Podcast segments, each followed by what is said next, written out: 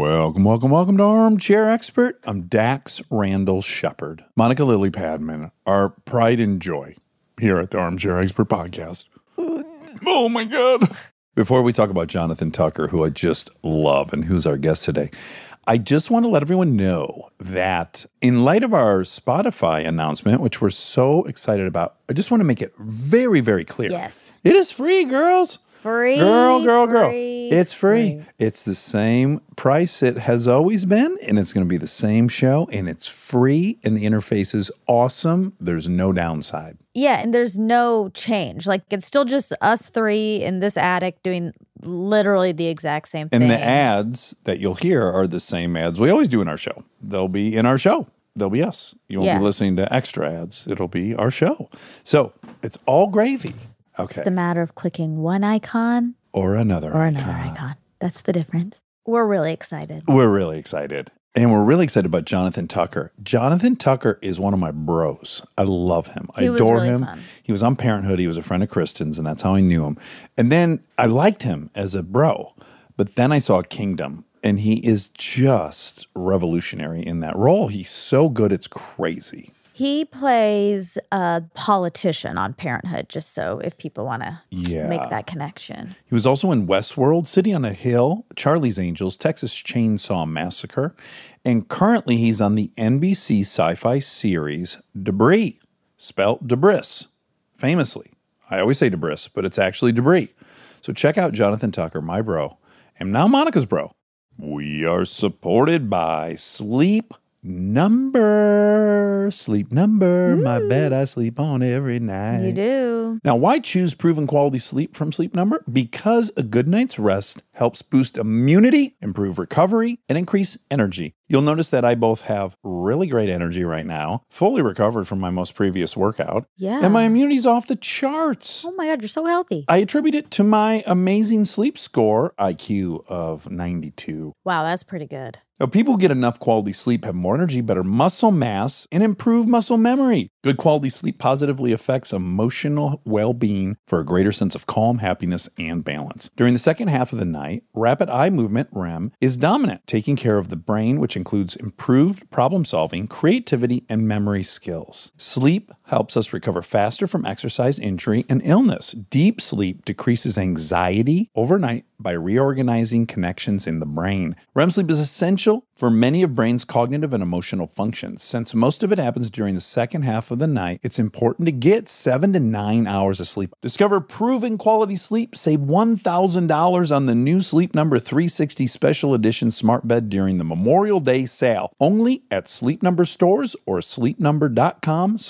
sleepnumber.com/dax. We are supported by BetterHelp Online Therapy. In May's Mental Health Awareness Month and throughout June, Armchair Expert is proud to join the cause of destigmatizing therapy. We both are in therapy. We love therapy. We love therapy. I had therapy yesterday in my car. Do you think it was a good or bad environment for therapy? I think any environment's good for therapy. I do too. If you are struggling with relationships or having difficulty sleeping or difficulty meeting your goals, if you're feeling anxious or stressed, BetterHelp counselors can listen and help. BetterHelp will assess your needs and match you with your own licensed professional. You can start communicating in under 48 hours. It's not a crisis line, it's not self help, it is professional counseling done securely online. Therapists have a broad range of expertise that may not be locally available in your area. The service is available for clients worldwide. You just log into your account anytime and send a message to your counselor. You can schedule weekly video, phone, or even live chat sessions. BetterHelp is committed to facilitating great therapeutic matches so they make it easy and free to change counselors if needed. It's more affordable than traditional offline counseling, and financial aid is available. So many people have been using BetterHelp that they're recruiting additional counselors in all 50 states. Armcharies get 10% off their first month of online therapy at betterhelp.com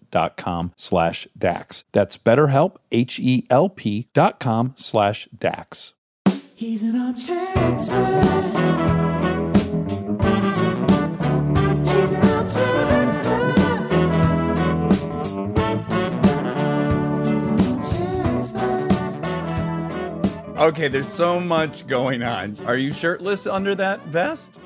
I guess I'm getting blown out a little bit. This is a bit of a mystery for you. No, I've got a shirt. It's just that I'm Irish and Jewish. I have very, very little melanin in my skin, particularly compared to my wife, and thankfully compared to my children now, you know, there's a little bit more color in the lineage because your reaction to whether or not I'm wearing a white t-shirt or I'm shirtless is frankly one of the grave problems of my life. If that's one of the bigger problems, then that's it. By the way, the headline is not whether or not you're wearing a shirt. The headline is you appear to be in what I'm going to guess, and you know I'm a car buff, based on what little I can see of the steering wheel and the headliner. I'm going to say you are in a 79 Cadillac Fleetwood. God, you're good. You're good. Now you're off by a little bit, but you're right on the mark. Tell me, what are you in? What are you in?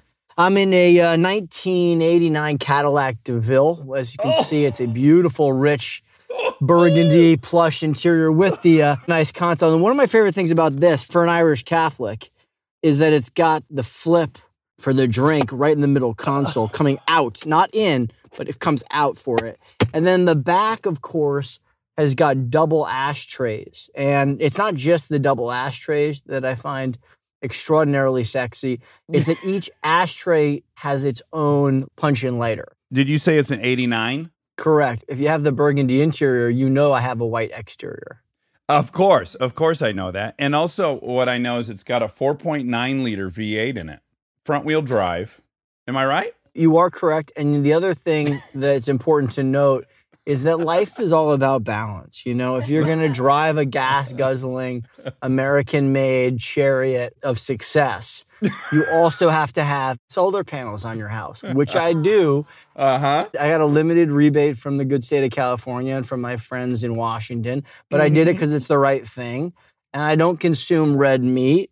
And I do put the environment over my wallet mm, frequently. But I also think, like, hey, why go out and buy a new car when I can take a beautiful used one, throw a little money into it, make people's lives aesthetically more dynamic, and not contribute to creating new vehicles? Well, again, uh, the amount you would reduce in carbon footprint by driving an electric car would be far outweighed by the manufacturing of said car. So the fact that you're just staying in a car that was built in 89, you're way ahead of the game. So I applaud this effort. Thanks. Are you in LA? No, I'm up in Vancouver. Oh, and you have that vehicle up there? Well, I'll give you the full circle of how I got into this car to have the, this specific conversation with you. Before the pandemic, I shot this pilot, like right when things were, were starting to go haywire. I came back to LA. They said, We're picking up the show. And I anticipated, well, I'm going to buy like one of these Sprinter vans. I've always wanted to live in a van. My Instagram is like MMA, acting, and Sprinter vans or like conversion vans. Van life. Hashtag van life. I am all about it. Yeah. And I own police interceptors. I'm a fleet owner operator. I have three of them. I have three P71 police interceptors, and I've slept in them, and it's great. So I'm like, I'm going to get this Sprinter van. I'm going to come to Vancouver. I'm going to shoot this show. I'm going to park it wherever. I'll join like a fancy gym, like an Equinox, which I don't belong to. Yeah, but it, they've got beautiful showers and stuff. And Mhm. and I'm gonna shower there and I'm gonna live in my van. It's gonna be like the ultimate bachelor life. And then on the weekend, I'll drop it off at the Vancouver National or you know International Airport, go right back to LA, see the kids and the and my wife. Well, the pandemic like threw many things into havoc, including The van market. well, not just the van market. I mean, the van market for me personally, because I can't go home.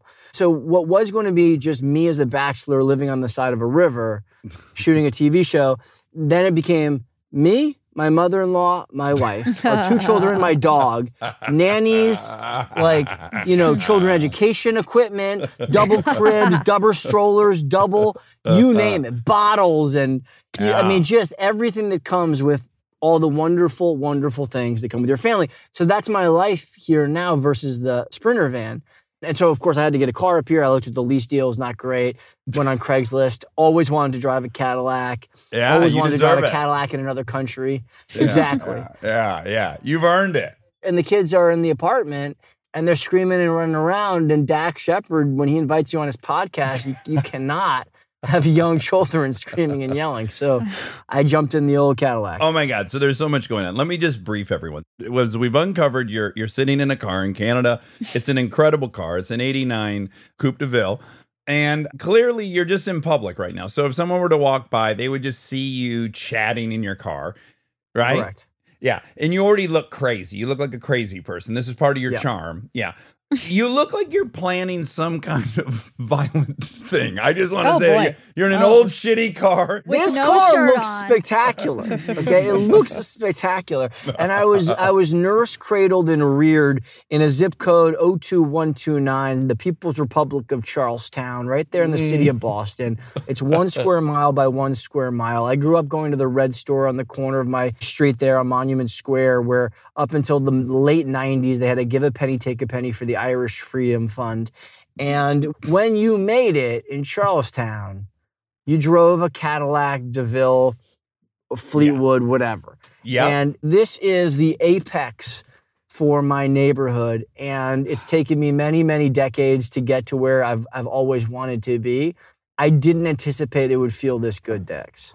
right, or happen this quickly. I Literally. I mean, look at the stitching on this thing. no, It it's is- incredible. It's Oh, unparalleled. it's incredible. Luxury's been in a nosedive since the late 80s. Now, as I'm getting so excited just to see your face and hear your charm, I'm also saddened at the same time because as I see you in this car, I realize it's a crime we're not better friends. It's not even that we're not better friends, it's that we don't hang out because what a pair we would be with our fleet vehicles.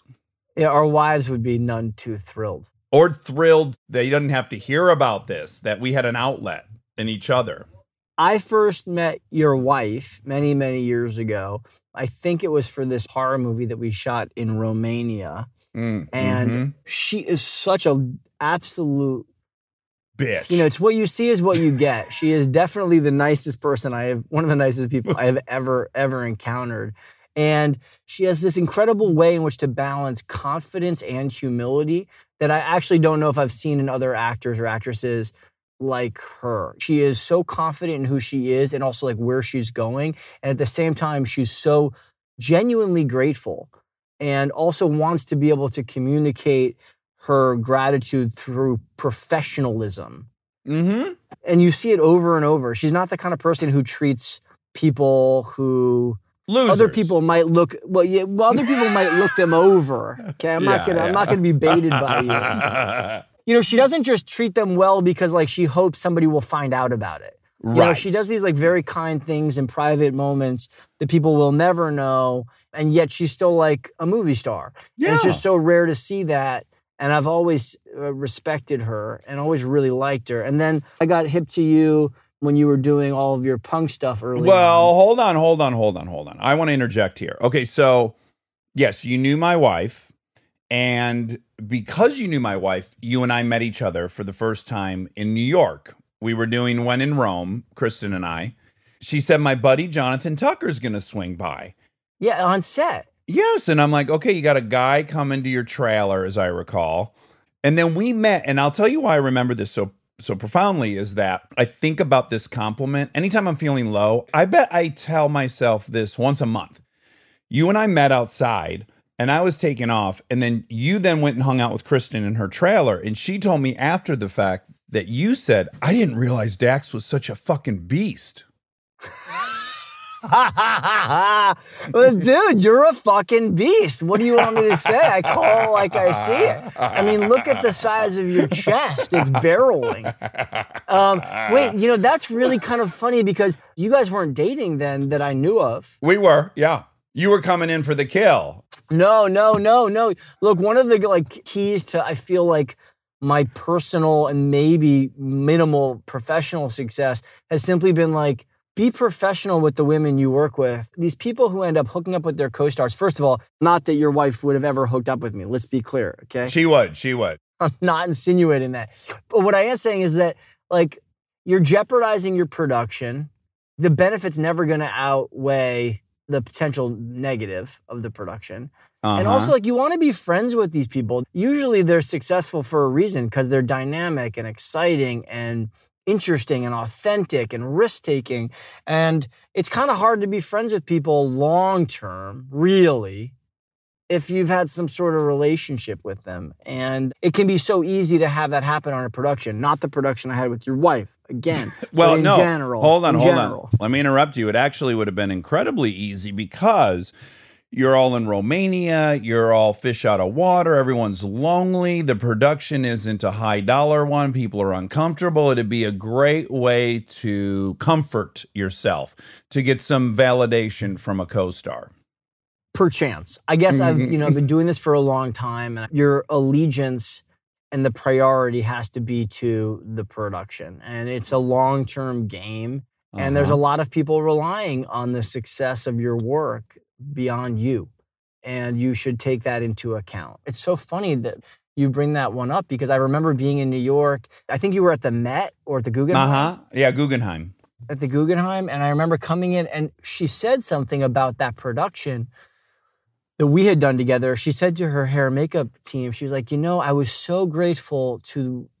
I, I can't remember if it was Disney or funny enough, I think it was the Weinsteins at that time or Miramax or something. And she's like, I was so grateful that they gave me that opportunity. And so I wanted to like honor the work as much as I possibly could because it was a horror film and it was not going to win an Oscar. Uh, but she said to them, like privately, she's just like, they gave me this shot and I wanted to honor it. Yeah. Well, we met there, but you mentioned earlier that you're from Charleston, Charlestown. Charlestown. And I had a really unique experience in Charlestown. I had a driver when I was working in Boston. I became really friendly with him. He had just gotten out of prison for an armored car robbery. He had been there for a while. I went down there to buy a t shirt. I'm on the phone with Kristen. I'm FaceTiming. What shirt do you want? A guy walks up with a super thick neck, tattoos everywhere. He's like, Oh, I fucking know you. I'm like, Hey, he's like, Let's get a picture. And I go, Yeah, when you come out, I'm on the phone with my wife, but when you come out, let's get a picture. He walks in. One second later, he walks out. Fuck you and your fucking cunt wife. Now it's on. Now I'm fu- fuck you, motherfucker. You're gonna talk to my wife? The dude operating the t-shirt shop. Johnny Kelly. Was Yes, was- was yes, was it on was. the- It was Johnny. was it outside? It's on the it- sidewalk. Yeah, in yeah, front of the liquor that's store. right. That, by the way, that's Johnny Kelly. Pay respect. Go on. So Johnny gets in between us immediately. And the first thing he starts saying is, Nobody's stabbing nobody. Nobody's stabbing nobody. Like that's it went Yeah, straight we, to the next. we go quick. We go quick to the cutting. I thought that was such a telling moment that he was screaming, No one's stabbing anyone. Anyways, the point of that is that was Sunday, like 11 in the morning that happened. yeah. I get picked up Monday by my driver and I tell him, Hey, I went to your hometown. I had this experience. And he's like, Wait a minute. What time was this? What'd this guy look like? And I go, No, no, let me be very clear. Everything's golden. The dude and I made up. Life's good. Yeah, but what, what You don't mess with the Charlestown Teamster, buddy. Keep going. Mm-hmm. He drops me off at work. The whole ride, he's saying, I'd be very interested to know who this guy was. Right. And I keep repeating, no one needs to know who this guy was.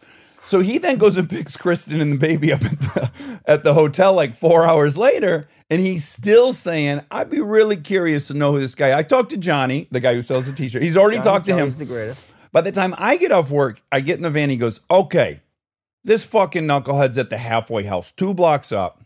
He's not from fucking Charlestown. Of course. The first thing we'll do is be like, this guy's not from the fucking neighborhood. and he shouldn't be here. And he shouldn't have fucking said a thing. And he should have mind his fucking business. And we're gonna go over there, we're gonna have a conversation. Dude, I can't believe how quickly I got to experience the whole Charlestown experience just by going to buy a t-shirt. And the fact that even my dude uh, like looked out for me, found out who the guy was, now the guy's being watched, the whole thing. So when I know you're from there and you're born in the 80s, what was childhood like there? It's such a unique little world. Yeah, no, really. I mean, it really is. Like it's so hyper masculine, and you're like this artist who did ballet. I'm just dying to know where you were at in that. I was in two different worlds. My parents moved into Charlestown in the late 70s, 77, 78. So they moved into a neighborhood that they could afford. My father got this job at UMass Boston, the only public university in the city, And he's an expert on Monet. on Monet, on French Impressionism, and moves into Charlestown. This is very highbrow. Well, it was a working class community that at that point, they were the first like toonies, the first yuppies, the first liberals to move in. Uh huh.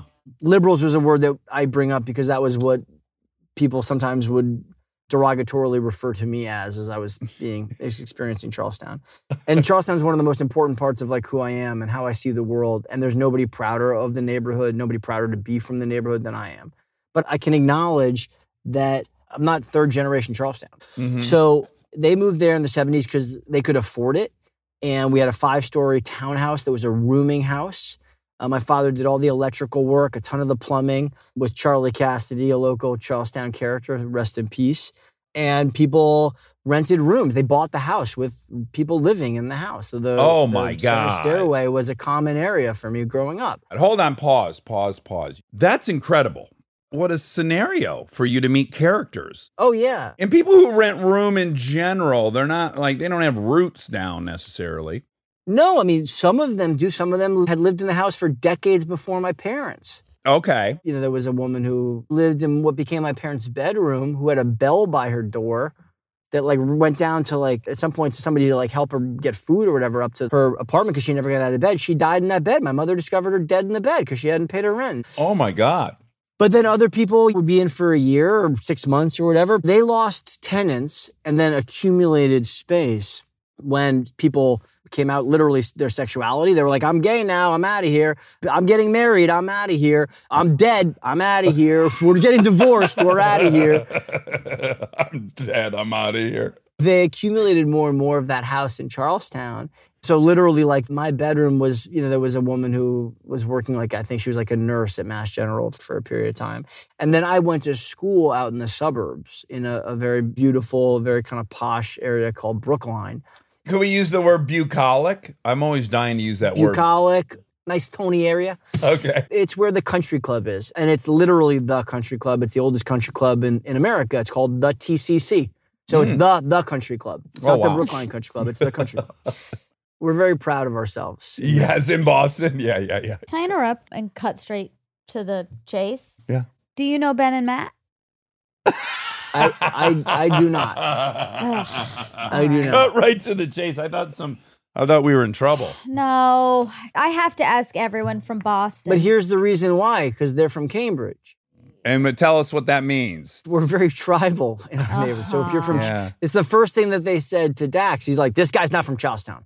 Mhm. Right. Yeah. He's not from Charlestown. Fuck this guy. We'll cut him." oh Yeah. wow, And in the hierarchy of toughness, I always, from what I knew from movies, was like Southie guys were the fucking roughest customers. But then once I spent some good amount of time there, I found out no, no, the Charleston boys are above even the Southie boys. Is that accurate?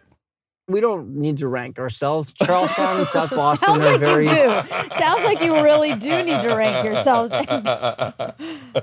I'm not. I'm not coming on the podcast to start some sort of brawl here. They've both changed, man. They've both changed Yeah. so much. If you sent me a script and you wanted to show in the script that the town is yuppified, you would change Johnny's Foodmaster, the local supermarket where they had no fresh produce and not, they didn't know what the word organic was when I was growing up, to Whole Foods, which is what happened in Charlestown. Uh huh. Uh huh. It's a Yeah. Whole Foods, but that's what happened. Yeah. Well, my parents bought our house for sixty-eight thousand dollars. Well, yeah, uh, that's what I was going to say. It makes sense because they're row houses, right? That's what we call them, row houses. Sure. They're all big houses. They're narrow, but they're multi-floored, and you could see there was just great value sitting there in a very compact Totally. city. So it was only a matter of time, I suppose. The problem was that in California, and I know it's a bit of a hot button issue, but if you buy your house in California, you're going to pay essentially the same tax on it for the rest of your life. Yeah. And that seems very unfair for a lot of people, but it's also very fair because as the property value increases, you're not moving people out. And in Charlestown, as more and more people started buying homes there, they would then go and reassess the property. And people who had family homes, who grew up in those homes and were going to live in them for the rest of their lives, could no longer afford to live in Charlestown. Yeah, there's no argument against the California law because I was a kid when this happened, and on 60 Minutes every other week, you have all these older people who had retired. They own their home free and clear, and they're literally losing their home to tax Yeah. liability. So you Yeah. can't have a tax system that way that punishes retirees. Well, yeah, I mean that's a retiree issue, but this was happening to people who were any age in, in Oh, Boston. yeah, They yeah. reassess your property. Yeah. So then, what are those people who have grown up and made the neighbor, they're the lifeblood of the neighborhood? Who do they blame for that? Well, they can blame the government, but they also blame the people who are coming in and invading the neighborhood and increasing the value of the property. So that's where you started getting this toony, towny kind of bifurcation Uh-huh. and I wasn't fully accepted into my school in Brookline. I mean, I was, but I wasn't fully. because I was always the guy from Charlestown. And then in Charlestown, I was the guy who was getting out and going to this school in Brookline. yeah. But I played Little League, and the team I played for, they were the Teamsters because the local Teamsters, the guy who drove you, their membership, their union is right there at the bottom of the street in Charlestown, right across from the fire department. I remember like one of my first days out there playing, this kid came up to me. By the way, I was super accepted, had a great baseball experience there. But one of the funny things is a guy on my team runs up to me, stops, played second base, lifts up his leg, his um, pant leg, and shows me this knife in his sock. And I'm 10 or 11 years old. And he's like, You fucking liberal. Jesus. And I was like, What does that even mean? I had to go home to my old man and be like, What is a liberal? And he's on my team. But it goes back to the busing because essentially it was the liberals who were enforcing this busing issue on Charlestown. And all the Uh-huh. Charlestown people knew were this is a working class Irish community that loves and cares for each other. And we want to send our kids to our schools where they can walk to school. And now we're being told my one son has to get on a bus and go eight miles away to another school where he doesn't know anybody, he's going to get beat up. And my other son is going to go to another school, a whole other side of the city, an hour drive away, and have the same thing happen. And there was definitely racism involved, as there was all over the Oh, city. so really quick, this is interesting because when I think of busing, I think of the opportunity for inner city kids to get on buses and go to a school that may be better performing. But you're saying in this case, they were also saying you had to leave if you didn't want to your school district and go elsewhere. Yeah, so busing in Boston, they moved every kid basically. It was like you put your number into a, a tumbling machine Oh my popped gosh. out and you'd go to school all over the city. It was forced integration. In many ways, it was totally and utterly necessary and did a lot of good. In many ways, it was completely mishandled and did a lot of and engendered a terrible amount of resentment and violence. But- Uh-huh. One thing to look at is where you start to understand there is a very conservative bent in Massachusetts. There were a lot of people who voted for Donald Trump in Massachusetts, who Yeah. voted for Scott Brown for Senate. And that resentment and some of that political sentiment what has been there since the 70s. And they just had so allied themselves with certain parties, and those parties took them for granted and didn't realize that there was this undercurrent there. But the liberals came from the fact that it was the fucking liberals that were stuffing this down our throat. Uh-huh. Oh wow. What a fascinating history. Big time. Yeah, there's Yeah. a book called Common Ground by J. Anthony Lukas that I think it won the Pulitzer in 1989, 1990, 91, 92. The year of your Cadillac. The year of my Cadillac. Yeah. Yeah, babe. Did you hear that? huh? Oh, honey? It uses Boston as a microcosm for other urban areas in, in America in the 70s, the turbulent decade. It's one of the best books I've ever read. I've read it two or three times. Um, it's meaningful, it's weighty, but I think it's what gives one of the best lenses in which to view our current climate and current political situation now than any other book I know of of yesteryear. I'm adding it to Audible. Stay tuned for more Armchair Expert, if you dare.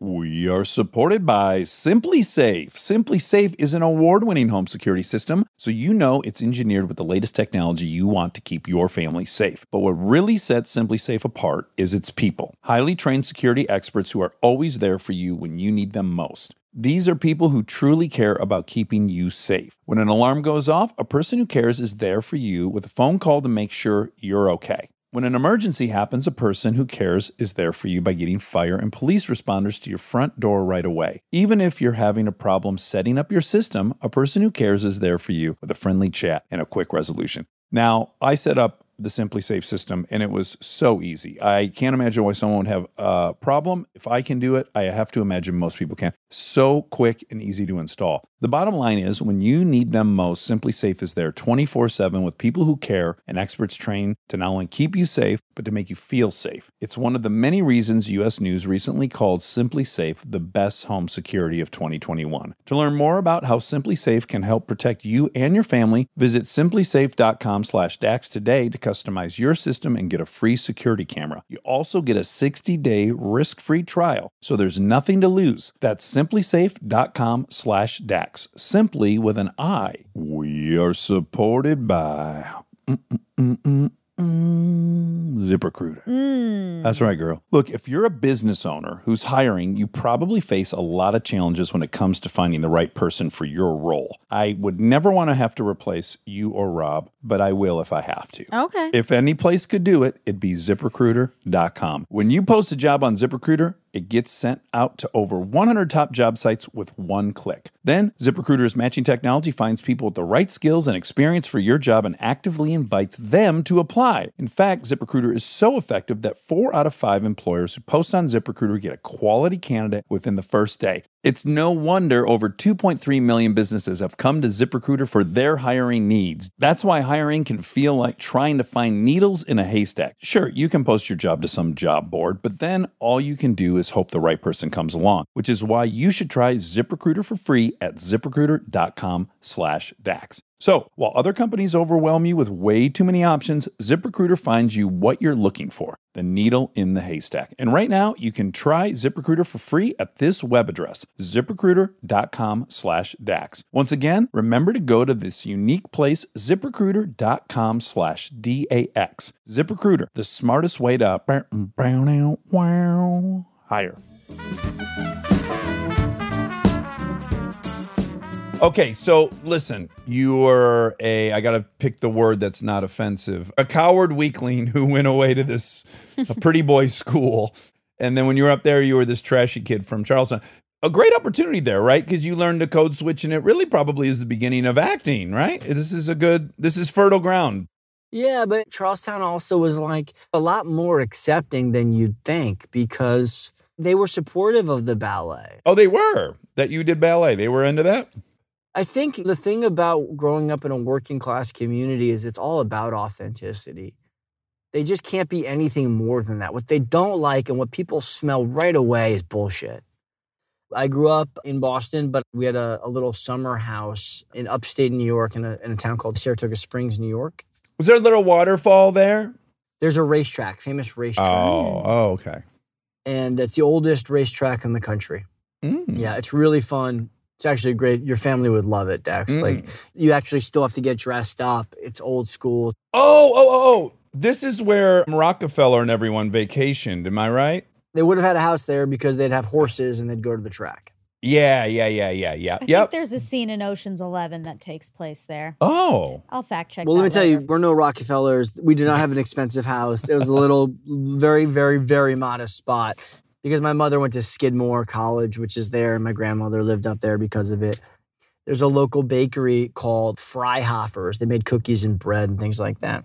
Mm. and they paid for anybody under the age of like 12 and any senior citizens they paid their admission to sit on the lawn at the performing arts center in saratoga which is home to the new york city ballet Mm. and to the philadelphia philharmonic so i'd sit on the lawn with my grandmother and i fell in love with ballet i went back to boston and was like you know i want to do ballet and i want to do real ballet i don't want it to be like gymnastics my parents got me into the Boston Ballet Company, which turned out to be like the professional track for the company. So I Wow. I danced in every performance they did for about five years and changed my life.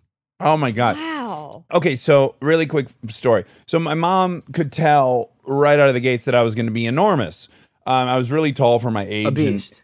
And, yeah, beast mode. And so someone told her, like, I think a doctor said, you know, he's going to be so big. A great way to get him in very good control of his body would be to get him into ballet. So my mom enrolled me in ballet when I was like six or seven.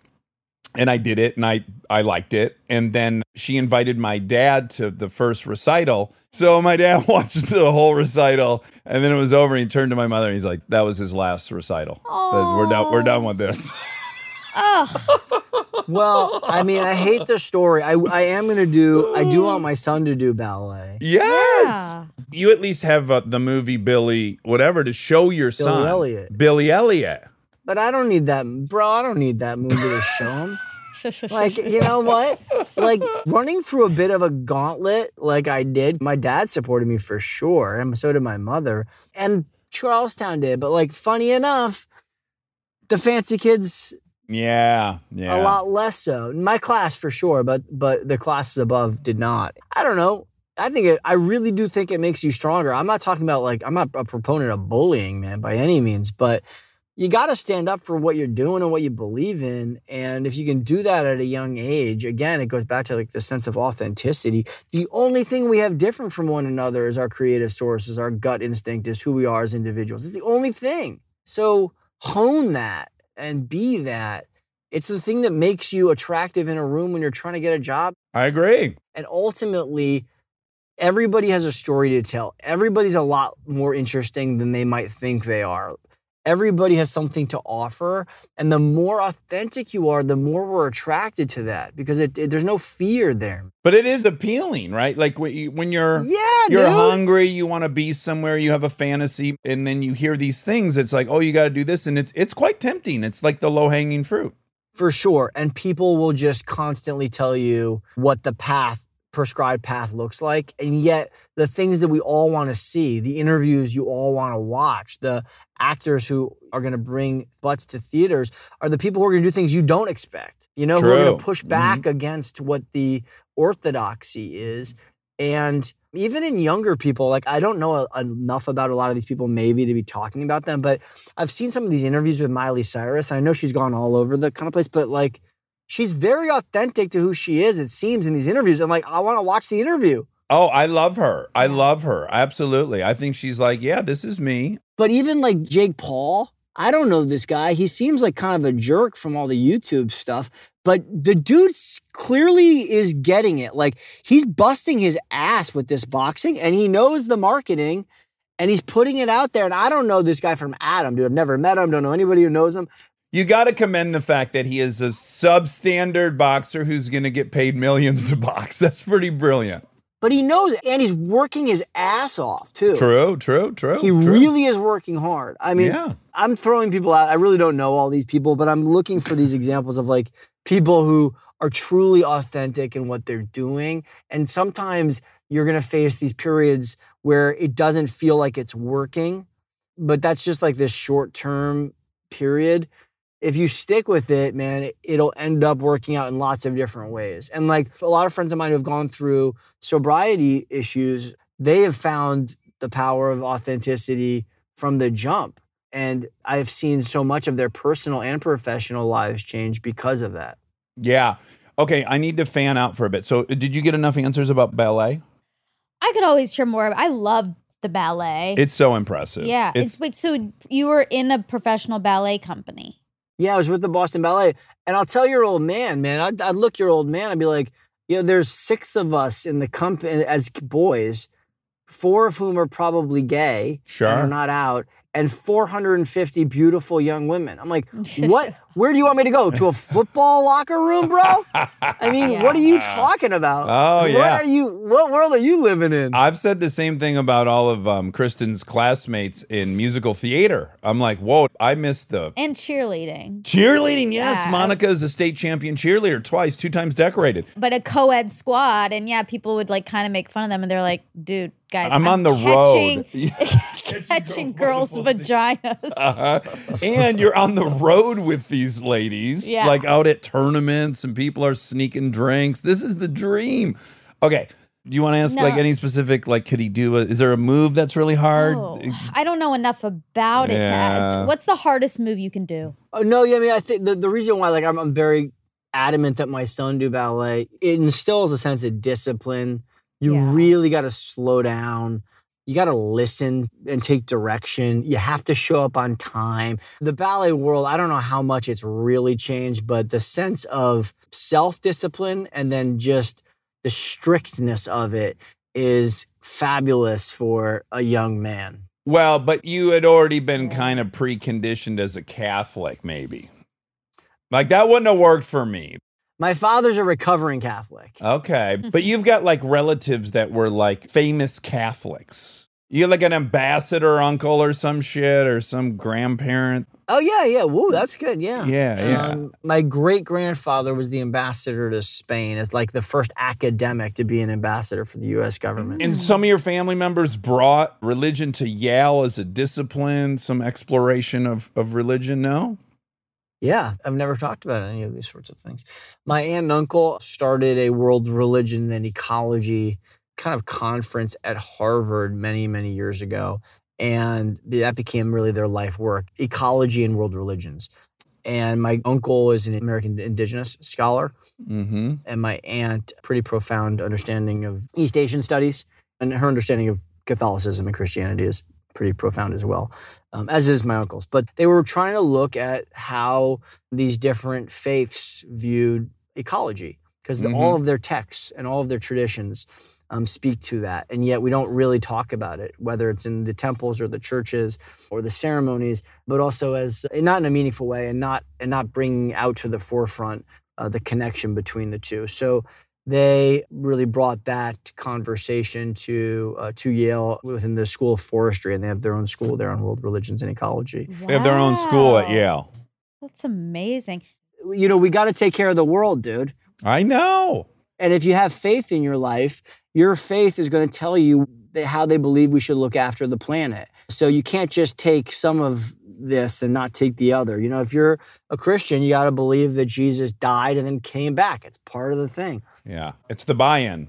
It's the buy-in, and you got to buy into how to treat the planet. That is true. I hadn't even considered that. But if you believe there's a God and God created this beautiful place for all of us, and oh, it's a real fuck you to God to destroy it. But do they think it can't be destroyed because God won't Oh, let it? good counterpoint. Well, I mean, my aunt and uncle definitely don't, and they would suggest that the text doesn't say that in any way, shape, or form. Okay. Yeah. Um, my pushback with them is you got to hit people in their wallet, and people have got to be incentivized. I agree. You got to make it easy. You got to make it easy for people. Totally. Okay, I got to fan out for you because we've been talking for an hour. I need to fan out for a minute. I met you there on the sidewalk in New York. I liked you. You're so goddamn personable. I then bumped into you several times. So fucking likable. Then you joined Parenthood. Sadly, we never had anything together, but you were around all the time. So maybe I bump into you sometimes coming in and out of the trailer. Not enough for my liking. And then I discovered Kingdom this year, late to the party. And right when Parenthood wrapped, you were going to start that. And you were starting it with another member of the Parenthood cast. Matt Lauria. So you boys were going to do this. And then I watched this show this year, and you are outrageously fucking good. It's it's Oh, thanks, crazy how Thank good you. you are on that show. I was like simultaneously just enjoying this performance and then like elated for you as a person who has pursued this and done it on the level you did it. You're Thank you. fucking incredible on that show. So your acting's off the charts. You're so patient. You're so confident. You know it's going to come to you. You're relaxed as a motherfucker. You're doing things are happening that you didn't know were going to happen. It's all obvious on the acting front. And then the body. It is maddening your body in that and that show is absolutely infuriating. How did you transform yourself?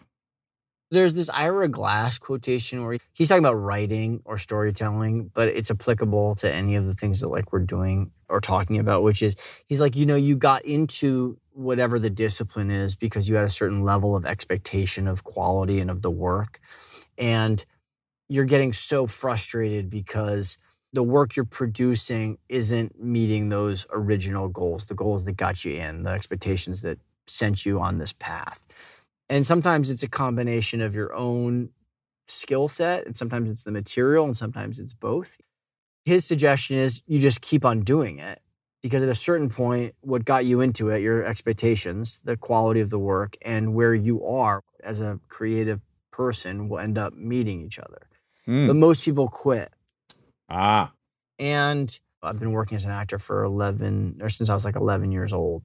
And I actually was just talking about parenthood because I got this call from Jason Katims and he called me when I was in this period where I was testing for TV shows like once a week and not getting them. And I think I tested for 30 odd TV shows. oh wow. It's not really necessary to go into the depth of the challenge Self doubt. It changes hourly. It's like how you look one day, then it's how you act one day, then it's It's like a cancer, man. When you're unemployed, it kind of goes ties back to like my political philosophy, which is nobody wants to be given anything. They want expectations put on them. They want a job. They want their skill sets, their self value to be determined by like what they do and how they contribute. I need you to show up tomorrow morning at 8 a.m. and be here and do this work. It creates self value. Yeah. And when you can't work and when you're not employed, separate things, you don't feel good about yourself. Yeah. It's brutal. It's brutal. And there's lots of different things you one can establish to, you know, as handrails to, and steps to get out of that and to deal with it. But when Jason called about this show, I was in such a profoundly hard place. I got on set and Dylan Massin was one of the producers. Greatest fucking guy ever. What a producer. Yeah. Yeah. Yeah. He walks up to me. I mean, perfect layup for this or tee up. Like he comes up and he's like, Hey, just want to let you know, like, really big fans of yours. Can't, you know, we're all so excited you're doing this. And uh, here on the show, we give the responsibility of the characters to the actors. And we want you to have a lot of fun. We shoot three cameras. The dialogue's a guide for you. Try new things, take risks. And I literally was like, I was like, on the inside, I'm fucking crying because I haven't gotten a job for a long time and I'm Yeah. financially hurting. And my representation that I thought was going to be there for me, my agents weren't there for me. And the friends you thought were your friends are not really your friends. You know, in success, our friends know us, and in adversity, we know our friends. And people don't call you back. And so I was so grateful because it really gave me, it really liberated me, that show. That shows a real confidence builder, isn't it? Again, like I just said about Kingdom, learning to relax and let things happen. I feel like that show was like the greatest place to learn that or practice that for me. What else are you going to do? Well, previous to that, I, I'm like, okay, I got these lines. I barely understand why they would have me say this, and then now I'm going to try to convince this other person in the scene that this is a good thing to Yeah, say. you're yeah, going to yeah, force it to happen. yeah, yeah, You can't do that. Life isn't like that, man. Yeah, My friend got this pilot recently. They he sent the tape, and the casting director said, "We're not going to pass it along to producers." And he calls up, and he pleads this case. He says, "Just pass it along. They can pass, but just give it to them to say no." yeah. And he and he said, to their credit, they did. And when they called and said the producers want you to kind of come in and they think you're kind of the guy, he said, "That's right. That's right. That's right." He hasn't worked for he hasn't been employed for years, and he's a great actor. I said, "I've been there," because you're not saying, "Oh, thank you, thank you," or "Thank God." You're saying, "That's right, man." I've been doing the work. I'm ready. The expectations of my work when I got into this business, I'm ready to go. My skills are ready to, to match that and to meet that. That's right, they want me Uh because huh. I'm the best person for that role. Yes. All right. We're off on a tangent. How did you fucking get in shape like that for Kingdom? When this airs, I'm going to definitely post a picture of you from Kingdom on the release because I made Monica look right before we talked to you. He's gonna make everyone look. We're Yeah. probably gonna do a calendar of you. Yeah. Yeah, I mean, I think almost everybody can get into commensurate shape for their body type if they are as self disciplined as we were. And a friend of mine, she's actually a dietitian, and I think she has an Instagram account, Shira Barlow. She wrote a book, and when she said it, I was like, oh, that's kind of like Kingdom.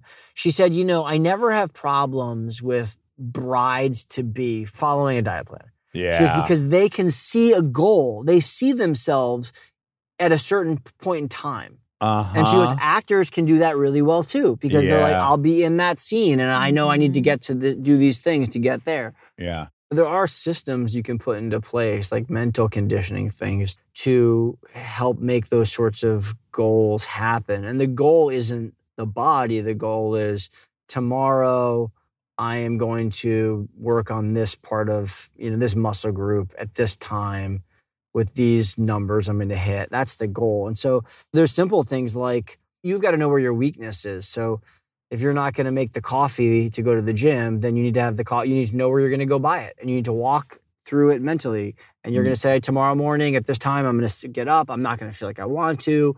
I'm going to already have the music prepared. I'm the music's going to go in the car. That one song that gets me going, and the ca- I'm going to fill the gas tank tonight because like if I stop at the gas station, I'll get distracted. You know, all these things get in your way. These small things get in our way. Ah. What did you weigh during that? You must have been light, huh? I- I was 170 something for one part of the show, and I was 137 or something for another part of the show. 137 to 1. Whoa. Yeah. Whoa, whoa, right? whoa. Somewhere around there, yeah. Oh Mm. my gosh. But it, you know, you can't fake that, Dax. Like I can fake being an auto mechanic. I can't fake being an MMA fighter. Right. Yeah. Oh, you so looked the part. And just your attitude was so fucking refreshing. Like the thing that would have drove me nuts is if you went in there and tried to play tough. Oh, that would have been such a disaster. You played like a smart ass, which I knew many tough guys in my town that had the exact attitude that you had in that show. It was just so authentic. Because when you're tough, you can be a fucking smart ass because what's going to happen? You know, the fight world, it's be humble or get humbled. The more you do it, the more you realize that Monica might be the one to like be a higher belt, you know, than I am and in jujitsu. Not might, certainly would be. Again, two-time state champion, Well, elite muscle mass uh, uh, from the the 23andMe test. See, this Yeah. this gal will fuck both of us up. you just learn to not like make assumptions and you learn that some days like some days just aren't your days and all those lessons that i learned on that show through mma which are still which is still an important part of my life you apply to your daily experience and you just don't know what you don't know and anybody can be better on a certain given day and the only thing that like can really try to separate you is the hard work that you put in the conditioning you put in before you you get in there Now we're both friends with Zegers, right? Kevin Zegers. one of my favorite people. Yeah. Also gone through a similar experience where his back got up against the wall. He was kind of I don't want to speak for him, but the employment was not coming the way that he had hoped. The jobs that he had wanted that he deserved. Yeah. And he just kept getting deeper and deeper into being a better actor. Mm-hmm. And we did one tape, man, where I started crying. I was reading on this other side of the camera and I was like, yo, this is really good work. Like, this is shockingly good work. Yeah. Shockingly good work. That's a cool thing for two dudes to be sharing, I just want to say. But anyways, he was telling me that you're still like your diet is like you drink a half gallon of coffee and oil in the morning and then like you're you kept on it, yeah? I like systems Mm, and I'll abandon a system immediately if I can find a better one. mhm. I like discipline. I like being in touch with my body. Are you tough to be married to because your wife's like you're so fucking busy with all you got to do this at this time and this at this time. There's no flexibility. Is it annoying for her? I'm very actually flexible. I do this like somewhat bulletproof sort of drink in the morning, and that's Mhm. about it. And then I just don't eat till a lot later. And at that point, I'll eat whatever we want. Okay. So Yeah. she doesn't find your. By the way, I'm a control freak and I am also a creature of habit, and, and it can get fucking cumbersome to be around me sometimes. Yeah. Yeah, but you and I, we've done a lot of things right and a lot of things wrong. But I think the thing that you and I can agree on is that the is that we married the right people. Yeah. It's so fun. Having the kids has been amazing, man. It's been so helpful to me Oh. as an actor and as a human being, obviously. But as Yeah. an actor, the clarity is just overwhelming. Yeah. They've cured a lot of my uh, existential crises for sure. They've been the most profound good thing that's happened to me as well. All right. Let's talk about debris. You are on a show currently. You're, that's why you're up there, right? Yeah. So I got this script and I was like, and I work with a mental conditioning coach, like a sports coach. He does, he works with athletes. But I've also read like Tim Grover has a book called Relentless. I think he just came out with a new one. The Inner Game of Tennis, another mental conditioning book. I'm interested in performance on demand. In our business, there's a lot less analytics of success, i.e., for s- sports, like the ball goes in the basket or it doesn't. So Yeah. if I can glean from sports or combat what is working for those athletes or soldiers, like I want to be able to apply that to my life. And it's very helpful in the gym, by the way. Like Yeah. if you're looking to lift weights, there's some like very simple mental things you can do that genuinely change the way you can lift. oh, we should pump together when you get home in my basement. I've been waiting to hear you tell me that for decades. the first glistening shot of your torso, I was hoping you would say that to me. Yeah, we'll do a Um, shirtless workout, no bench work. but I had a goal. I really wanted to set a tone on a set and be responsible for a production and a crew. And I didn't think it was going to be on a network primetime sci fi show. But as I looked at it, I was like, well, why not? Like, I like this script a lot. I like this showrunner a ton. I love network TV. Like it gets an audience, it reaches an audience. Like they know how to do it, man. I was gonna bring that up. Like you were doing the best work of your entire life on Kingdom, and that 90 people are seeing it on DirecTV. That's got to be heartbreaking a little bit. I mean, what you were going through to do that show, and and just oh But at that, at that point, like I was where I am now, it's like you just got to keep moving forward, you know? So yeah. And people have found it. It's that good that it's broken out of that. I found it. And that's to me like the most important part because like I hope I die on set. I'm not like I get my SAG-AFTRA a pension plan every year. They tell me how much money I'll get when I'm like 65 a month. And I'm like, that's awesome. And it is awesome. Like it does make me feel some like I'm not gonna be homeless. But I'm also thinking like I'm never gonna be collecting this. I'm gonna be mm. on set for the rest of my life. I, lo- I love the process more now than I've ever loved it. Oh my God, I'm so impressed. Do you know, like, when you go see Shamu, now I know there's a hot button topic as well. There shouldn't be a Shamu. No orca should be in captivity. But one thing I did learn on one of my trips to see Shamu 20 years ago was that you never see the same Shamu routine more than once or twice because Shamu gets fucking bored. So, like, they can teach the dolphins the routine and they'll just do it for years. Shamu, an orca, it needs something new every day. The food's not enough for it.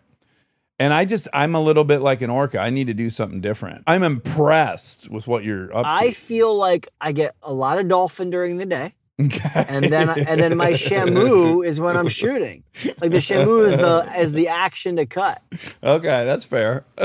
So uh, yeah, dude, like I love like the routine of like walking outside and there's the teamster and I pick up my newspaper and I have a little thing at the trailer routine and hair makeup and read the obits and read the business section and have all the works done and go see the set and be like, oh cool, it's like what I thought or what I didn't think like and have you know, I, I asked the prop guy for five special things and there they all are and cool, oh. let's try this and I love it, man. And I love it. I just I think it. if I was as good as you, I would probably still think of it that way. Like if I was out there being Jordan, yeah, it'd probably be more fun. But I'm out there like I'm just giving them what they need, you know? I don't think that's true. I think you give. I think you're extraordinary, Dennis. I do. I love I you. really do. I, I love I you. really You do don't have to, you don't have I think other that. people think that too. I think other people think that too. So I think what I learned quickly, like very quickly in the process, I was like, "Yo, this project is going to give you everything you wanted, and the people are great." Okay, so what is debris about? It's a really fun concept, and it's been a really fun shoot. I think a lot of people end up binging it, and when you get to the final episode, I think people are going to be like, "Wait, wait a second, hold on, I got to go back." and look at the Ah. whole season again because the first season is really an origin story. It's about space debris from an alien race, like a wreckage, a piece of uh, an old spaceship that has somehow broken up and is coming towards Earth. And parts of that spaceship have started falling into the Western Hemisphere. And there's a joint operation between the US and the UK called Orbital. And this team investigates where that space wreckage has landed and the people who have uh, encountered it and what kind of happens um, to those folks. And that's part of your old NBC family, man. I'm gonna stream it on Hulu or Peacock because they're a sponsor. I'm gonna stream it on Peacock instead of Hulu because they're not a sponsor.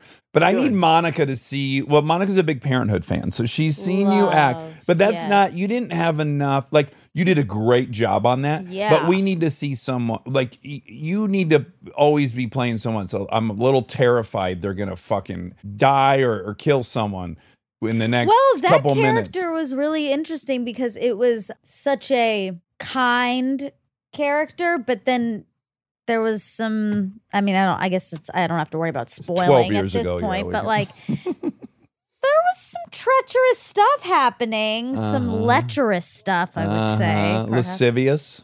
I was at craft service on that show, and Sarah Watson, who's one of the writers producers, she was taking a gander at the at the crafty table, and she's like, she said something. Like I said something, and she's like, "Oh well, Bob Little's been very divisive. He's a bit of a scumbag." And I was like, "What? what are you talking about?" And she's like, "Yeah, like he shouldn't be taking advantage of Amber." I was like, See? taking advantage Uh-huh. of Amber. Uh, Wait, like Amber's like nearly 20 some odd years old. He's like Well, 27. Here we go. Uh-huh. This is It was total. I saw it differently. you had to see it differently because you were playing him. yeah, that's what a good actor does. That's right. Yeah. I would have tried to convince them to make me not gross, because my fragile ego would have been like, "Wait, do, do I have to date someone? Can I date someone older?" It was such a good storyline, though. That show, though, for people who were on it, I mean, my God, I had worked with that boom operator. You know, the big boom operator? Dingles, I mimic him all the time. Ron, Big Ron, Big The Ron. Big Ron. So I did a movie with Big Ron in Chicago in 2000.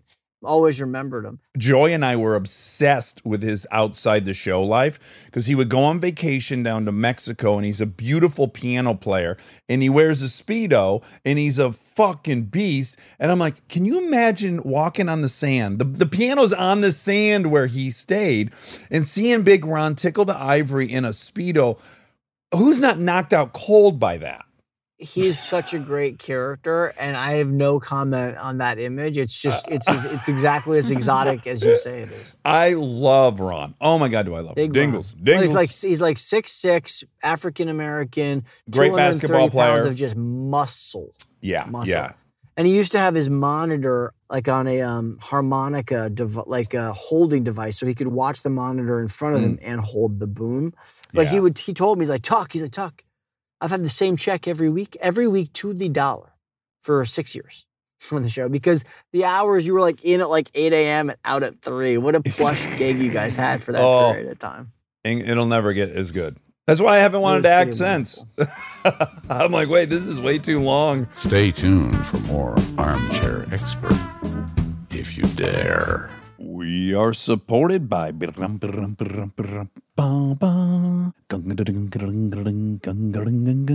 you recognize the tune? Meandies. MeUndies bingo! We are supported by MeUndies. Summer is coming, and for many of us, it's the season of discomfort. It's hot out, and if you could sit around in just your underwear, you would. Well, MeUndies wants to make this the summer of comfort, and they want you to know that if you want to sit around in your underwear, that's absolutely allowed. Get comfortable and express yourself this summer with undies in classic and bold colors in fun and adventurous prints. So I have these awesome Yoda ones. They're so cute. I just love it. I live for that first put on. I get so excited for that initial inaugural voyage in your MeUndies. It's fun. MeUndies has a great offer for armchairs. For any first-time purchasers, you can get 15% off and free shipping. MeUndies also has their problem-free philosophy. If you're not satisfied with any product for any reason, they'll refund or exchange it. No caveats, no questions. MeUndies makes it easy to match, too. You can match your bottom half to your better half or halves. Yes, you can match your friends, too. MeUndies helps you find matching pairs in a style and color or print of undies that's right for you and your boo. Because who doesn't love a secret twinning moment? To get your 15% off your first order and free shipping, go to MeUndies.com slash DAX. That's MeUndies.com slash DAX. We are supported by OUAI, spelt in the most interesting way, Monica. Mhm. O-U-A-I, which spells way. Yeah. It's an incredible hair product line. Well, there's nothing more refreshing than hitting the reset button once in a while. If your hair's a little overdue for the same treatment, it's time for the Clarifying Detox Shampoo from OUAI. And I got to tell you, I don't normally wear product in my hair, but when I'm shooting, I use a little product, a little bit of wax. And to get it out, I'm using Detox Shampoo Nice. from OUAI, and it has it feeling brand new, healthy. Reset your hair and scalp with the clarifying detox shampoo from OUAI. Once a week to neutralize product buildup. That's what I was experiencing. Oil, dirt, hard water from your hair and scalp without stripping away moisture. That's the key. OUAI was created by celebrity hairstylist Jen Atkin to create the first socially connected hair care brand. Explore their full collection of cruelty, sulfate, and paraben free hair care, body, and fragrance products. When you're ready to go undo some damage, hit the reset button with the OUAI Detox Shampoo. Go to theouai.com, T H E O U A I.com, and use code DAX to get 15% off your entire purchase. That's T H E O U A I.com, code DAX. I think a lot of good things are happening in your life. You got a great wife. You got I feel kids, very lucky. killer podcast. Yeah. Monica, you got Monica. Monica, are you Indian? What's your ethnic yeah. background? Yes. You are, because my wife is Indian. Oh. Oh my! I'm Jewish and Irish Catholic. My wife, her mother is fr- is Punjabi, but in Hindu, and her father is Gujarati from Kenya, Oh. Muslim. Okay. So I've got my Wow. kids have got all four religions pulsating through their bodies. Oh, that's awesome. We just wrote this letter to a friend of ours to help us apply to, to preschool. Mm. And one of the biggest parts about you know that we talked about was wanting to have our children be proud of their culture and to be in an environment where they were inspired to talk about their culture and to be curious and excited to learn about other people's culture. And I want them to be proud of being Indian. And I want them to not be made fun of for it. My wife was like kind of made fun of like a little bit. She did a lot of her education in the UK. And are my kids only half? Do they only have half of the right to claim some of the victim kind of conversation that we're having? Mm. Yeah, the marginalized part. Yeah. Are they half marginalized? Yeah.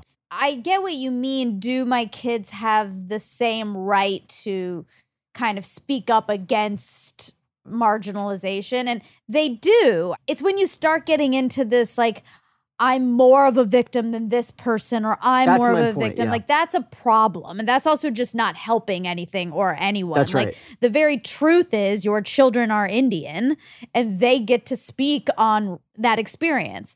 And also, I wonder, like, when did you guys get married or when did you meet her? We got married in 2012 and we were dating for like two years before that. So, have any of your ideas changed since meeting her, like about race or in general? Because Dax's have since meeting me, I think. I've changed a few major things after becoming really good friends with Monica. Really? Yeah. I used to make an argument that comedically you can't section out who's allowed to make fun of who. That just comedically humans get to make fun of humans. And if I can do an Irish accent, I'm going to do that. And if I can do a German accent, I'm going to do that. And if I can do an Indian accent, I'm going to do that. That used to be my position. I have seen the light and I do not hold that position anymore. For the realization that when I do the German accent, there isn't a German kid in suburban Georgia being pointed out and made fun of and alienated. Yeah, there's not enough representation of these. Yeah, if the country was half groups. Indian, I probably could do Yeah, that. you know? absolutely could. Yeah. Yeah.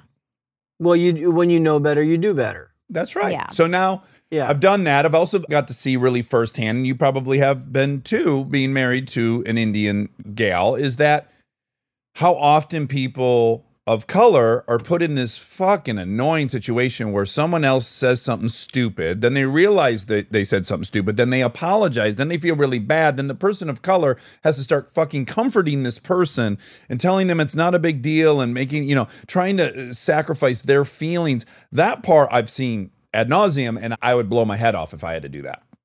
Well, I think as a country, we've done a lot better in the past decade about these sorts of conversations. And I think we, I hope we've evolved a lot more. I also know that really good people can make certain, what we now know of as mistakes Oh yeah. and should not be held.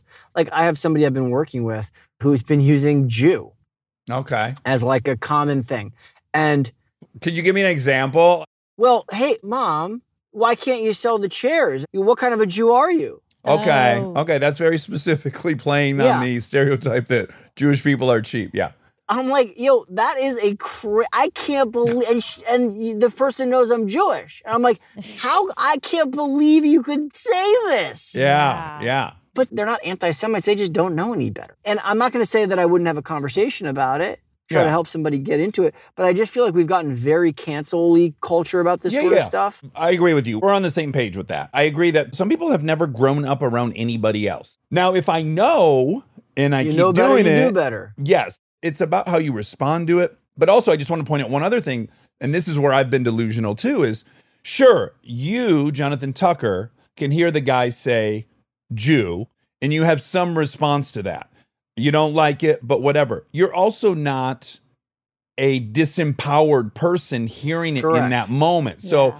if you hear that and the guy's a cop and you're a fucking Hasid, there's all these dynamics. So like I've often been wrong because I forget that, yeah, I'm fucking 6'2 and if the shit hits the fan, I'm ready to go. Like, of course I'm not as threatened by this thing that should be offending me. So that's also relevant. So let me tell you, I can give you my wife's story in, in Boston when she met some friends of ours in Charlestown, some townies. They said, "So, uh, what's your last name?" She goes, "It's Ahmed." He goes, "Ahmed. Oh, so what do the Ahmeds do?" Well, my father is um, he's a writer, he's a, and my mother's a, a journalist. He's like, no, no, no. Like the Patel cartel runs the corner stores. The Oh, Singhs wow. run the taxi cabs. What do the Ahmeds do? No racism, by the way. Yeah, just all. what's your game? But like totally crazy to be saying out loud in a community that definitely does not have a history, a positive history with people of color. But they're basically asking, like, what's your hustle? Right? Like, what's the family hustle? Exactly right. I just think it's all a little bit more complicated. My biggest fear in the world is like being misinterpreted. That's my Mhm. biggest. That's like my Achilles heel. It's like I, if if I say something and it offended you and I didn't mean it to offend you, like it kills me. Kills Sure. me. But then it gets pointed out, and you go, oh my God, okay, I didn't even realize that. And then everyone's good. I don't think anyone's asking for something beyond that. Well, some people are. Some people want to destroy other humans. That's for sure. Like I want to be sensitive. If you say I don't see color, I don't see skin, that's all of a sudden that's like a racist Sure. thing to say. Yeah. Whereas that's what we were trying to teach everybody yeah. Yeah. three yeah. years ago. Yeah. Yeah. And and I don't have any of the right answers. I just know that we have gone really far in one direction. Oh, by the way, the people who have the microphone right now, it's critical that they do. yeah. Yeah. Absolutely. One last thing. The idea that like three years ago we said don't see color and now it's like you can't be colorblind. It's so true. There's so many ups and downs and pendulum swings back and forth. It's like, where are we? What do we do? But I I would say to that, yeah, it's frustrating, but like maybe just understand that you got to be a little bit flexible because these minority groups have always had to be flexible always always always from the get-go so you know just just ride the wave a, a bit My point is, is like if you're not going to do an Indian accent, Dax, now, Yeah. good. Yeah. Don't do yeah. it when there's an Indian person in the room. Don't do it when there's an Indian person who's yeah not in oh the room. yeah yeah Well- That's where I'm saying, like, Yeah, if yeah. you know what your moral certitude is, stick to it, regardless of who's around. Yes. In fact, the only way I would possibly do it would be in front of Monica, actually. I would feel worse if I did right, it. Right, right, Yeah, like, of course, it'd be racist. Yeah. Yeah. It would be like, oh, is this the one time? Like, I'm retelling the story and this is how it sounded. And is that worth it? And whatever. I'd still have to think it through. But dude, Uh, I, these are conversations are really important to be having. Oh yeah, Definitely. yeah, I agree. I agree. Jonathan, you're so radical. I'm I so glad you guys. were in this I love being a part Cadillac. And uh, really, when you get back, let's make a real effort to pump. I appreciate. I gotta tell you, man, it's like it's such a thrill to be on here with you. And what I don't know if you know is just how much like your personal journey has been inspiring to so many people. A lot of times, you know, when we're in these positions where our journeys are a little bit more public, and you've been so honest about it, you're just never gonna know the impact and the influence that you have on people. I mean, you see it a bit on an Instagram, like DMs, where people will tell you how challenged they've been and what you've done for them positively, but the extent of what you're doing, having these transparent conversations and sharing your story, you're just never gonna, never gonna fully appreciate what good it's doing in the world. And from somebody who's heard it a lot from a lot of different people about you, I just wanted to share my gratitude. oh, thank you, Tucker. Well, we love each other. I think we both have major crushes on each other. Is that fair to say? Monica, I think it's fair to say. Lots Lots right. of love, guys. All right, Tucker. Thanks for having me Be good, Bye, brother. Thank you for having me. And now, my favorite part of the show the fact check with my soulmate, Monica Padman. Johnny Appleseed. Mm-hmm. Johnny Tucker Appleseed. Isn't there a movie called Jonathan Tucker Must Die? Die, yeah. Yeah, so every time I I think I'm saying his name wrong because I keep thinking, oh, I'm getting it confused with the movie, but I'm not. His name's Jonathan Tucker, but I don't want him to die. Also, I'm having a lot of confusion around that topic. Jonathan Tucker must die because I want to say it's based on a book written by a guy who might maybe turned out to be kind of crappy. It's John, John- Tucker must die. Oh, John, John Tucker, Tucker. must die. Yeah. You're thinking of John Tucker Motherfucker, which is also a great movie. No, I'm thinking of Jonathan Tucker Must Die, but it's called John Tucker Must Die. Yeah. But that's still short for Jonathan, so it's still right. Still a little confusing. Are you thinking of I Hope They Serve Beer in Hell? Yes. Who's that? Is that John Tucker? That is. Tucker Max isn't it. Oh, okay. That was my confusion. All right, so just forget all that about Jonathan Tucker and Tucker Max and Pucker, Pucker up. Yeah. Well, that was confusing and we solved nothing. I I had a thought today. Oh, I love when you have thoughts. I had a breakthrough revelation. oh my God, an epiphany? I would call it an epiphany. Oh my God, what happened? I think most mugs are left-handed mugs. I really do. Well, and I'm upset by it, but I think it's true because you know I'm I have an obs- mug obsession. I love your mug obsession. You just got a beautiful one from a certain hotel. We're not allowed to say because you probably shouldn't have been there. I didn't know that. I didn't know that. Uh, but I told you. you told me after. Yeah, I did. After I already bought a mug it was too late. there. Well, you should go return it. I can't. I've drank out of it and I love it. Oh, okay, great. I guess there's a hotel in Los Angeles that well, we I can shouldn't just say. Yeah. at. I don't even know if he still owns it. That's a good question. I can Oh. tell the history of it Can though, Can you please t- look up if he still owns it? Because then I can go there. guilt free. Yeah. It, the point is, is there was a moment where the Sultan of Brunei, Yep. in addition to owning the Dorchester in London, he bought the Beverly Hills Hotel, Mm-hmm. a landmark, one of the most celebrated hotel in town. Very iconic. Incredibly iconic. Very iconic. novel and proprietary. Yes. And then that wasn't a problem in and of itself. But at some point, I want to say maybe in 2010 or something, he decreed Sharia law Yeah. in Brunei. Yeah. And then it became a very protested hotel. Yeah. Understandably. We don't know if it's owned still by the Sultan. Well, can you Brunei. look? Google says it is. Okay. Well, it says the Dorchester Collection owns it, Mm. which is his company, Still. owned by the Brunei Investment Agency. Okay. that it's sounds a little like dicey. yes. Yeah. Have they gotten rid of Sharia law? Because maybe they got rid of Sharia law and that clears up the whole thing. Is Brunei still under Sharia law? That would be my search. Yeah, in May 2019, it says Brunei backs away from death penalty. Oh, Brunei. okay. Okay. Brunei is no longer under Sharia law. Or they've backed away from the death penalty. Still, it was bad that. Oh, the Sultan of Brunei. Oh hmm. boy. Okay, listen. so you had this thought. I went to the Beverly Hills Hotel. I Yeah. did not know This- it was a highly protested hotel. I bought a mug there because it was so cute, pink. Beautiful. It says the Beverly Hills on it in Oh. white letters, carved, carved in. Diagonally in cursive. That's right. It looks very much like Beverly Hills Cops font. Yes. Which we started thinking, did they use the font from Beverly Hills Hotel? Exactly. Then we thought, do we have to protest that movie? Right. I've never seen it, so it's fine. Okay, you're already Um, protesting. Yeah. So I have that mug, and I've been realizing that anywhere I go, like when we went to the Four Se- Seasons in Hawaii, I bought a mug there too. Yeah. And I got that Starbucks mug. I just love mugs. You love mugs so much. They make me feel safe. Yeah.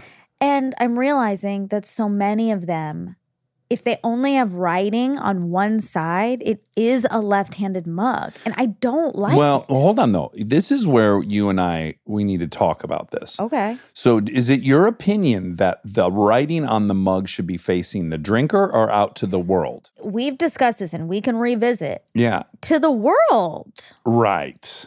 It I should agree. be to the world. I agree. oh, okay. Then Unless yeah. you live with by yourself and you don't, Well, I live by myself and I'm and you're not to the taking these mugs out to the world either. I would want it to face me then. No. I'd want to read the Beverly Hills every time.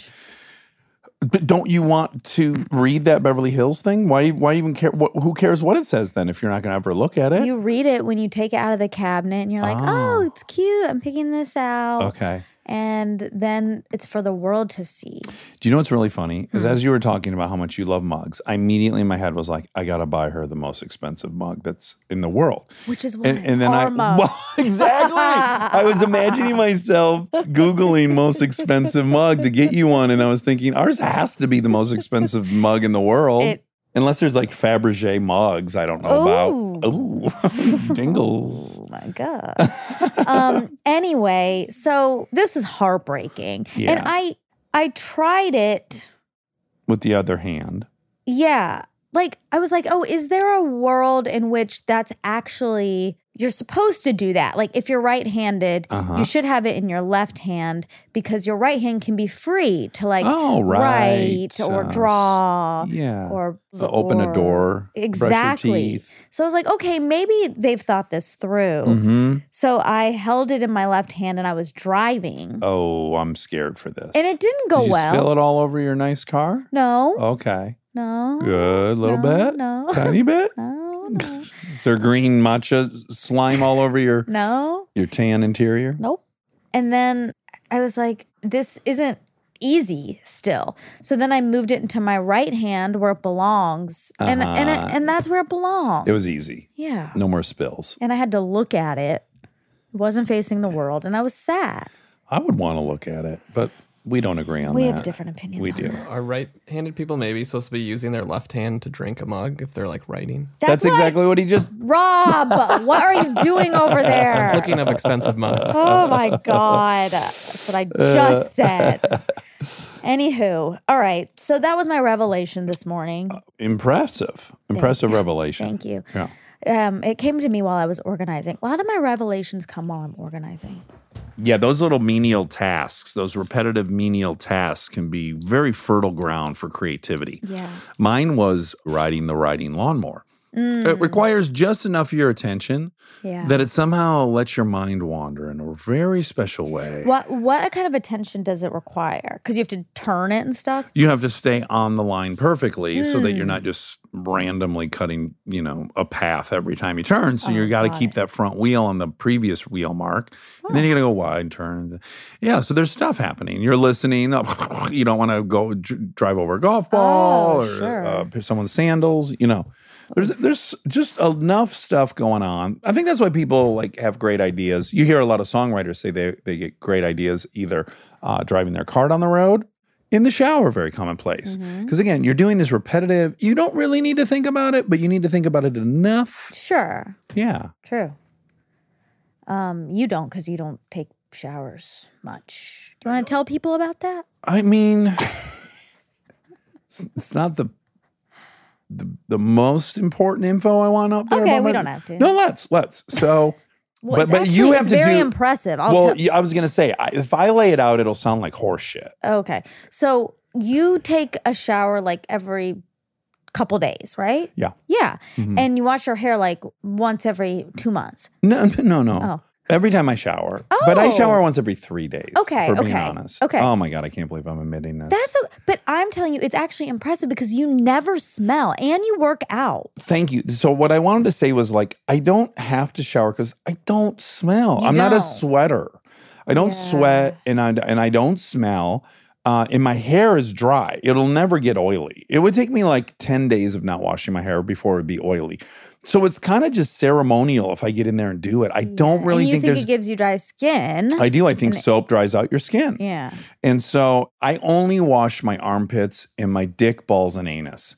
I don't wash Oh, my right, that's chest right. and my arms and my legs. Just for the sake of this, I'm cleaning all the areas that could be exposed Okay, okay, okay. to dudus or extreme sweat. And for that, for me, that's only my armpits and my penis, my testicles, my perineum, my anus, and my butt crack. Mm-hmm. Okay. So what's funny is on And this, your armpits. I said that I started there. I started Okay, with well, no one remembered that. Oh. all the other you said. Okay.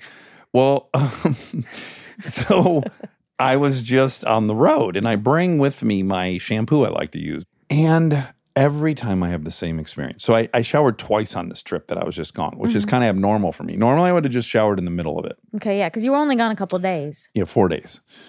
I ended up showering twice. And both times I, I thought, why do I think this is such a pain in the neck? It's not. But in my head, because I shower at night, mm-hmm. so I'm laying in bed, I'm always about to do something. Like, oh, I finally get to watch that show. It's always oh. like, it's always impeding on my time, quote, my time when I get to turn on my iPacs, Yeah. my baby boy, and watch some good programming. Yeah.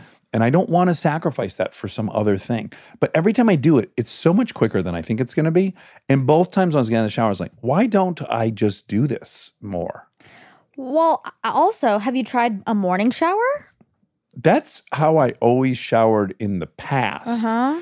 But what broke me of that is acting, having um, product in my hair and makeup on. Now, Oh, now if. I'm filming, I generally shower every night. Like I'm Bless This Mess, I showered every night because I had to get the like hairspray and shit out of my Oh, hair. yeah, I yeah. couldn't sleep in hairspray.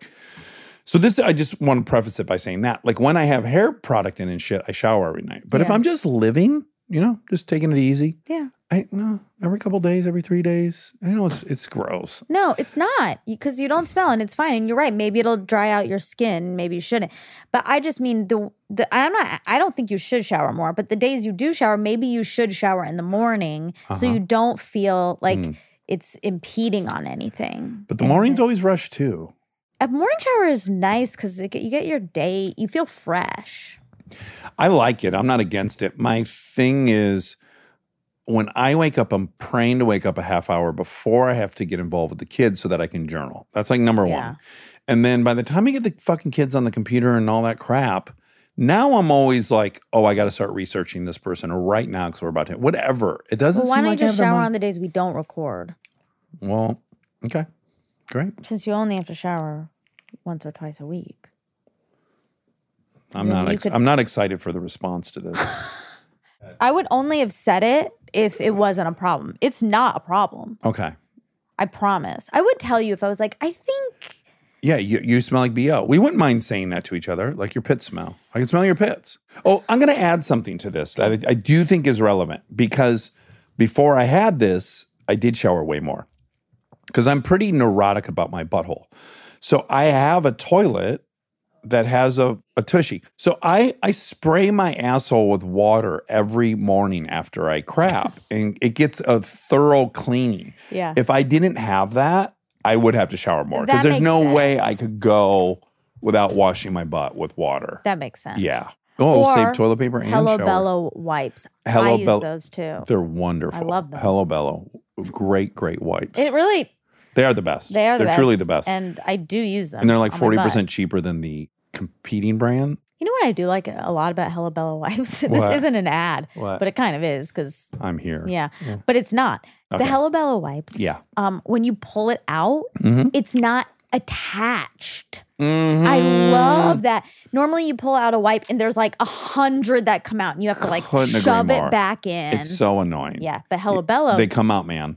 Boom. Individual. That's perfect. Wipe, wipe. it's perfect. Yeah, I guess that would be another option I would employ if Yeah. I didn't have water access to my bottom. Yeah. Anywho, I just thought people might want to know about your routines. How often do you shower? I shower every day unless I randomly skip a day. It's not like I have a routine of every other day. It's that I shower every day, but sometimes I skip. Right. I definitely feel like at least one day a week you skip, right? I would say most weeks I don't skip, Okay. But some days I do. But I only wash my hair Once every three days? or more or more, like Right. once a 5 days probably. Okay. Cuz that is about stripping oils out. Yeah. I mm. believe this your skin's the same personally. I do have dry, dry skin. I know. That's what I'm telling But you. I also- Also you have like dry skin on your legs. Bad. It's because you wash your legs. Of course I do. Don't fucking wash your Rob, legs. do you wash your legs? I do. Okay. Oh my god, you yeah. guys! What oh, what's getting on your legs? You wear pants. you're you're. you're Well, I also wear leg- shorts sometimes. But but in general, let's take a winter month. You wear pants. Yeah. Nothing's getting on your skin that water, and then when you towel off, won't handle. Uh, yeah, but it's just a matter of like I want it to smell good. Like I don't know. My I legs need it to don't be smell clean. bad. I need it to be. I haven't clean. had soap on my legs in a decade, and they smell like I get skin. lots of compliments on my smell. yeah, but I that's your a- hair. Well, no, it's because I have a very gorgeous soap. Okay, but does anyone smelled your legs and said you smell gorgeous? Not yet. Right. I just, as an experiment, what if you tried not washing your legs? Just give me 30 days. That's all I'm asking from you. 30 fucking days. Wait, wait, wait, wait, wait, wait. Thirty days of not washing, Washing your my leg- legs. That's all I'm asking. No. And let's see where the moisture level is at the end of that 30 days. What are you possibly well, also- risking? Okay, can I tell you something? Yeah. Just relax.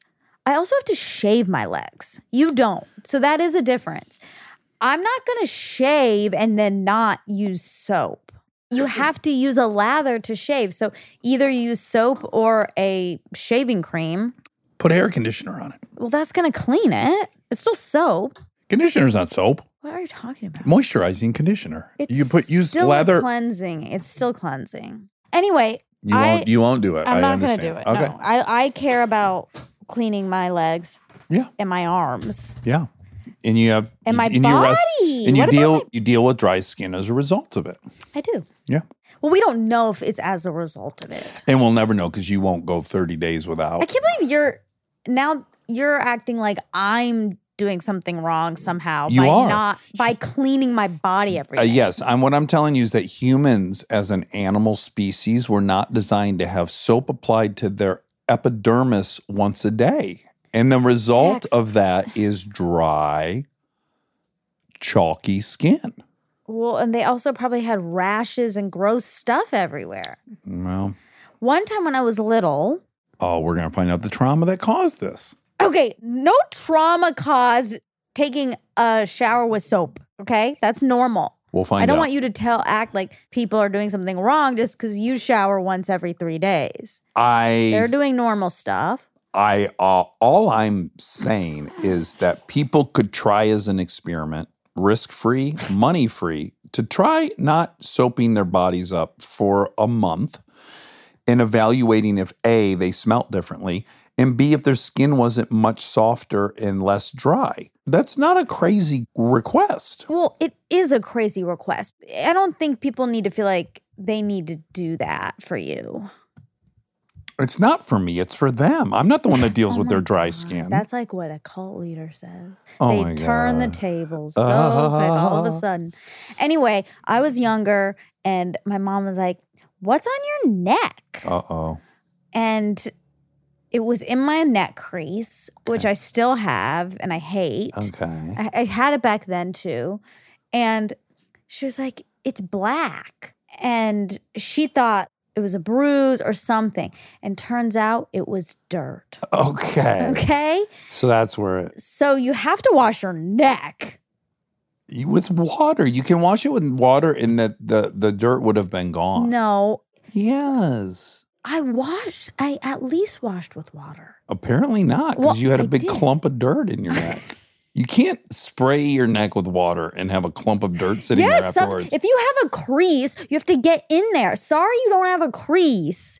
You I had mine removed when I was a child. I wish I could get mine removed so bad.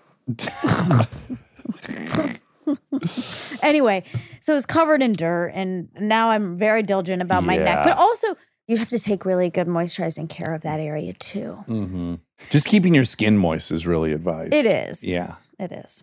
Okay, Jonathan. Yeah. JT. JT Thomas.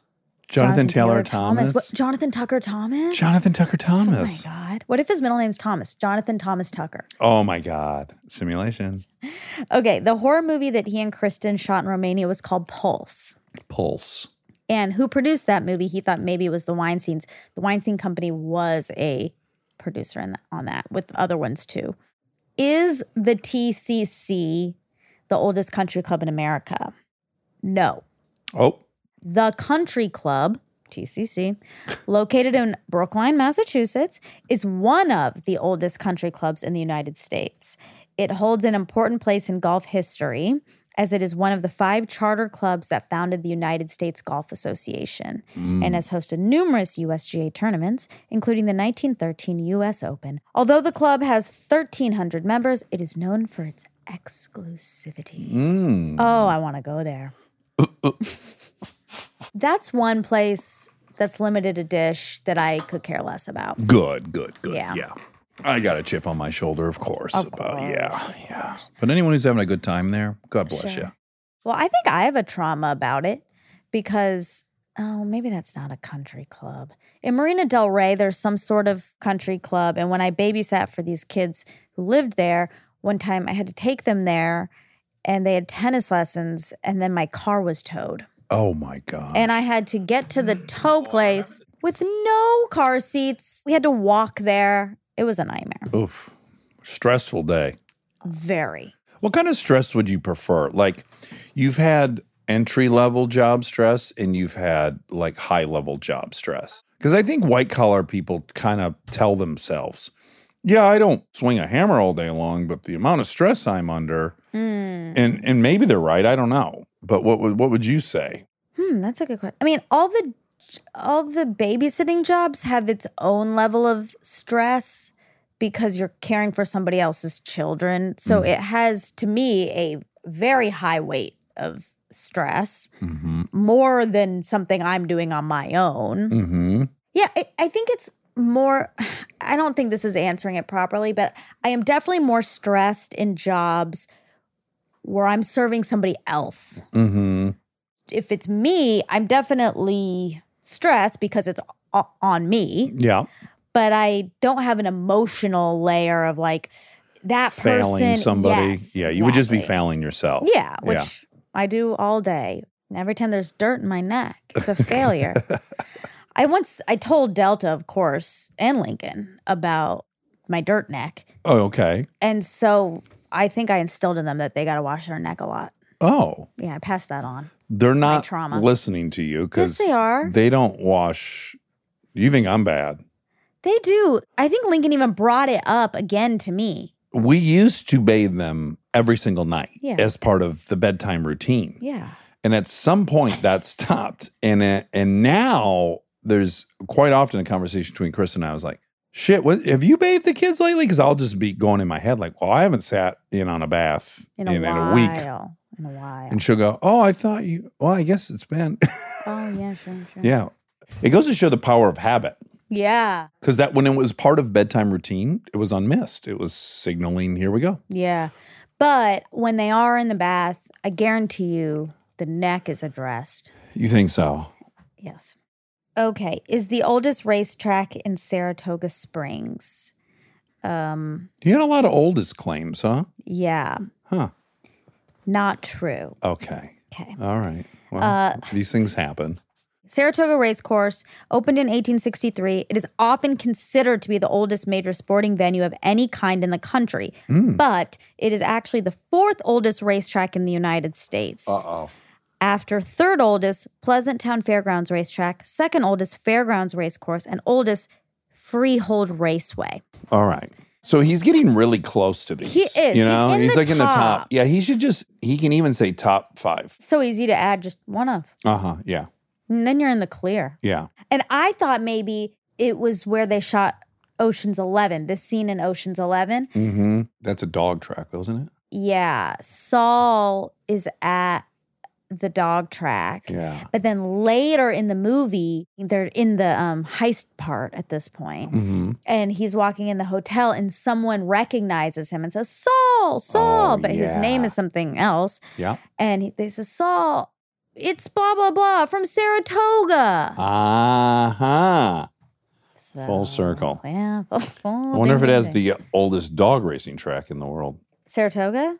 I, I mean, I don't know where dog racing is popular Yeah. other than Florida. Yeah. I've never been to one. I have. You have? Mm-hmm. Is it fun? Is it abuse? Uh, I think what ends up well, dogs love chasing shit. So that the race itself I don't think is abuse, but I do think there might be some questionable practices to get the dogs ready to race. I see, There was yeah. always this rumor that they fed them gunpowder. That was when I was a kid. That's got to be urban legend. But anyways, they probably aren't, you know, Treated real nice. right. I don't know. I don't know, man. I don't know. I don't either. We're not saying because we don't know. we don't have a position because we're ignorant on the whole f- sport, We are. if we can call it a sport. Yeah, I don't. Yeah, that might be taking a like position. that. I don't like that. All right. All right. Love you. Love you.